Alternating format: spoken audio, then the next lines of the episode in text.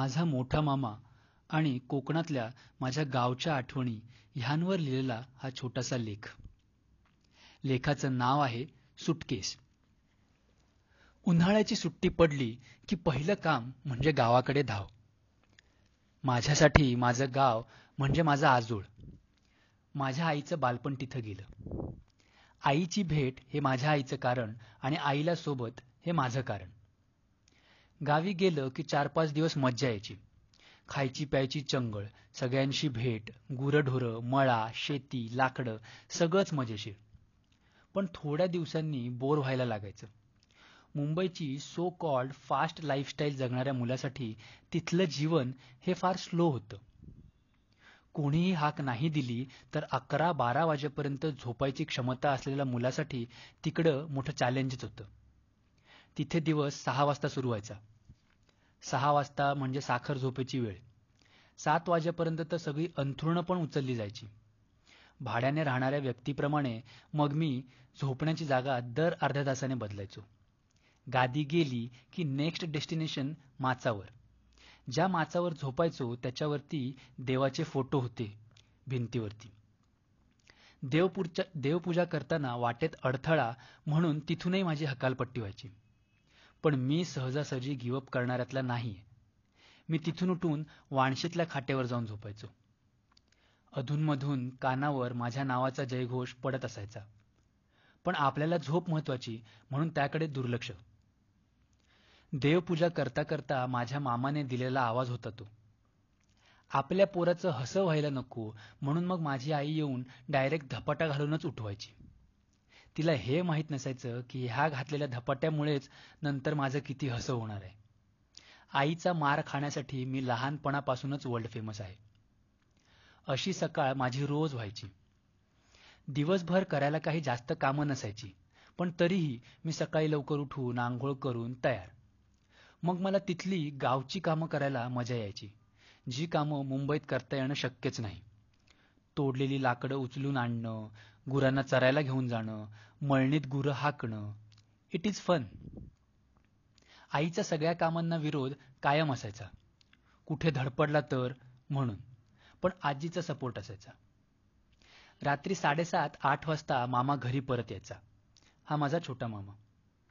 बाईकच्या आवाजाने दुरूनच ओळखणं की मामा घरी आलाय असा प्रकार तिथं होता. मग रात्री जेवणानंतर काजू खात खात मामाशी गप्पा मारत थोडा वेळ टाइमपास. अगो तुझो झेल किती बोलता किती फेकता? माझ्या आईला माझं रिपोर्टिंग मी किती बडबड्या होतो किंवा आहे हे त्याच्यावर अंदाज बांधणं शक्य आहे. कथेचं नाव आहे सुटकेस. मग ती आहे कुठे? ती यायची दर शनिवारी. इस्त्रीचा इन न केलेला शर्ट फॉर्मल पॅन्ट चप्पल चौकोनी फ्रेमचा चष्मा आणि हातात सुटकेस अशी एक आकृती दर शनिवारी लांबून चालत घरी येताना दिसायची. मी ह्या आकृतीची खूप वाट बघायचो कारण त्या सुटकेसमध्ये असायची एक कॅडबरी. पण ही कॅडबरी इतक्या सहजासहजी हाती नाही लागायची. ती आकृती म्हणजे माझा मोठा मामा. दर शनिवार रविवार तो इथे आपल्या घरी यायचा. कणकवलीला स्वतःच्या घरी तो राहायला असे. तिथे तो शिक्षक होता.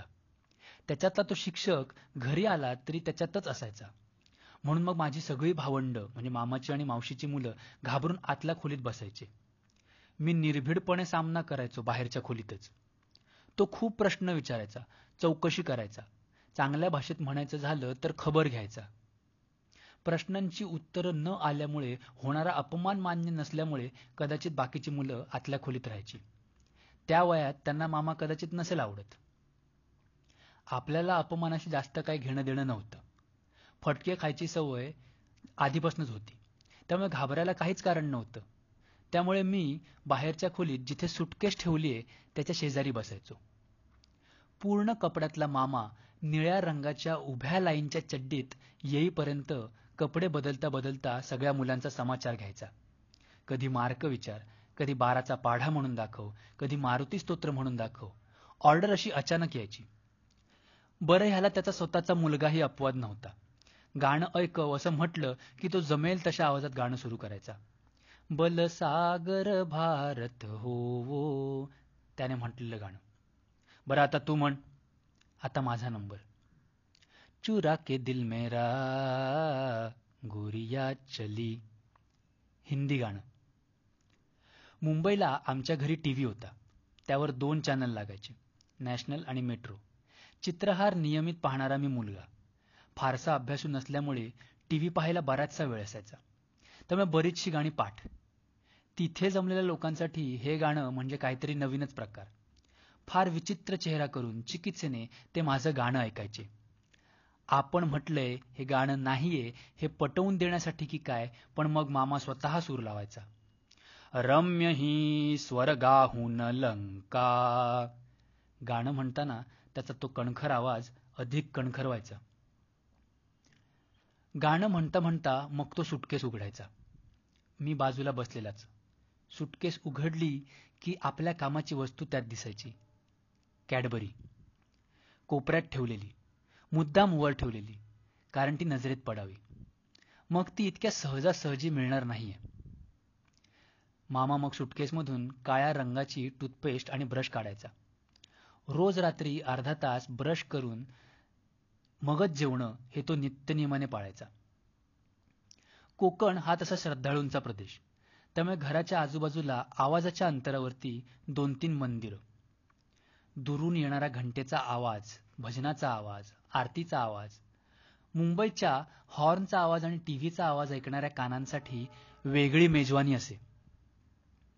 अंगणात बांधलेल्या झोपाळ्यावर बसून मी मामाचा ब्रश करायचा कार्यक्रम संपायची वाट बघायचो.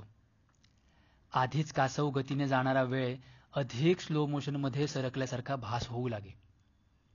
महिला मंडळांची आतमध्ये जेवण वाढायची तयारी सुरू असे. शेणाने सारवलेली जमीन रांगोळीने सभोवताललेलं ताट आणि पाट हे त्यावेळचं डायनिंग टेबल मामा दात घासून परत यायचा. मी धावत झोपाळ्यावरून उठून परत सुटकेसच्या शेजारी. टॉवेलने हातपाय पुसून झाल्यावर ब्रश पुसून परत आत ठेवण्यासाठी सुटकेस उघडली जायची. त्या कॅडबरीचं पुन्हा एकदा दर्शन. पण ती आपल्या हातात पडायचा मुहूर्त अजून आलेला नाही. आता ही जेवणानंतरच मिळू शकते याची जाणीव होते. सगळी पुरुष मंडळी मग जेवायला बसत असे. तिथे पुरुषांची पंगत पहिली आणि मग बायकांची पंगत अशी पद्धत होती. रोज मिळणाऱ्या चमचमीत जेवणामुळे मी दोन्ही पंगतींना सोबत देत असे. कधी खेकडे कधी शिंपले कधी कोळंबी तर कधी पेडवे मला आधीच मासे खायला आवडतात. त्यात ते मालवणी वाटपाचं जेवण ते मासे खाताना थोडी भुरळ पडत असे आणि थोड्या वेळासाठी कॅडबरीचा विसर पडत असे. मला जेवणासाठी लागणारा वेळ हा अजून एक चेष्टेचा विषय. पण ज्याप्रमाणे प्रेमात पडलेल्या तरुणाला त्याच्या प्रेयसीशिवाय कोणीही दिसत नाही आणि बाकी जग त्याची काय मस्करी करतं ह्याचा त्याला काहीच फरक पडत नाही. त्याचप्रमाणे मला माझ्या मासे प्रेमापोटी झालेली चेष्टा खपवून घेण्यात काहीच हरकत नव्हती. माशांच्या काट्यांचा किंवा शिंपल्याच्या पैशांचा ढीग पानाशेजारी दिसला की मनाला समाधान वाटत असे.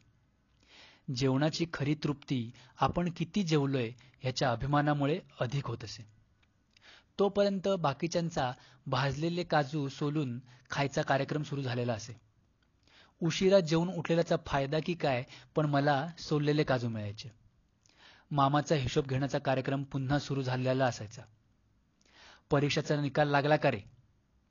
त्यावेळी कितीही मार्क मिळाले तरी ते प्रशंसा मिळवण्यासाठी थोडे कमीच पडायचे. पण आधी उल्लेख केल्याप्रमाणे आपल्याला अपमानाची अजिबात भीती नव्हती. पंच्याऐंशी टक्के मार्क मी पंच्याण्णव टक्के मिळाल्याच्या आविर्भावात सांगायचो. कुठच्या विषयात काय धडे होते आणि महाराष्ट्राच्या शैक्षणिक मंडळाची योग्य दिशेने वाटचाल चालली आहे का नाही याची शहनिशा मामाद्वारे त्या संभाषणात केली जायची. मामा खाटेवरून उठून जिथे सुटकेस ठेवली आहे त्या खोलीत जायला निघायचा. ती वेळ जवळ आली आहे.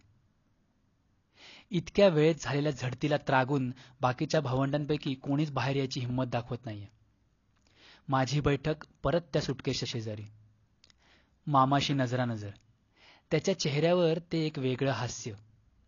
यशाच्या अगदी जवळ असल्यावर होणाऱ्या एक्साइटमेंटमुळे सतेज झालेला माझा चेहरा. आणि मग येणारी ती मंगल वेळ. मी दाखवलेल्या धाडसाचे ते उत्तर आणि माझ्या हातात ती कॅडबरी पडत असे. ऑफकोर्स मी ही कॅडबरी माझ्या सगळ्या भावंडांसोबत वाटून खायचो. पण कोहलीने सेंचुरी मारून टीमसाठी कप जिंकावा तशी फिलिंग मला यायची. ह्या कॅडबरी शिवाय वेगळं कौतुक ते काही नको. आत्मिक समाधान. दुसऱ्या दिवशी दुपारी मामा परत जायला निघायचा. कितीही वेळ मिळाला तरी शेवटच्या क्षणापर्यंत तयारी न होण्याची मामाची ओळख. एसटी जाण्याचा रस्ता घरासमोरूनच होता. एसटीचा स्टॉप थोडा दूर पाच मिनिटावरती होता. एसटीचा आवाज आला. म्हणजे आता पाच मिनिटात ती स्टॉपवर येणार. मामाने आता घाईने निघायला हवं. जर ती एसटी पकडायची असेल तर. मग मामा आता लगबगीने आवरायला सुरुवात करतो. देवाच्या पाया पडून चप्पल पायात सरकवून धावत धावत तो रस्त्याच्या दिशेने धाव जायला निघाला. काहीतरी विसरल्याचं लक्षात येताच पावलं परत मागे वळायची. निरोप घेण्यासाठी घरातली सगळी मंडळी दारातच. विसरलेली पिशवी मग कोणीतरी अर्ध्या रस्त्यापर्यंत धावत जाऊन त्याला सुपूर्त करायचा. मामा परत उलट्या दिशेने धावायला सुरू करायचा. धावायचा वेग यावेळी थोडा जास्त. स्टॉपपर्यंत पोचायला वेळ नसल्याने दारातच ती एसटी थांबवली जायची. सुटकेस हातात धरलेली ती व्यक्ती मग अजून एकदा मागे वळून हात हलवून सगळ्यांना बाय करायचा. पुढचे पाच दिवस मी ही पाठमोरी आकृती पुन्हा सरळ दिशेने आपल्याकडे येण्याची वाट बघायचो. ती वाट त्या कॅडबरीची नसायची तर त्या सुटकेसची असायची. प्रेम लिखाणातून व्यक्त करणं हे देखील तितकं सोपं नव्हे. ते प्रेम त्या सुटकेससाठी देखील नव्हतं तर ते प्रेम होतं. एव्हानंतर तुम्हाला पण कळलं असेल की ते प्रेम कोणासाठी होतं.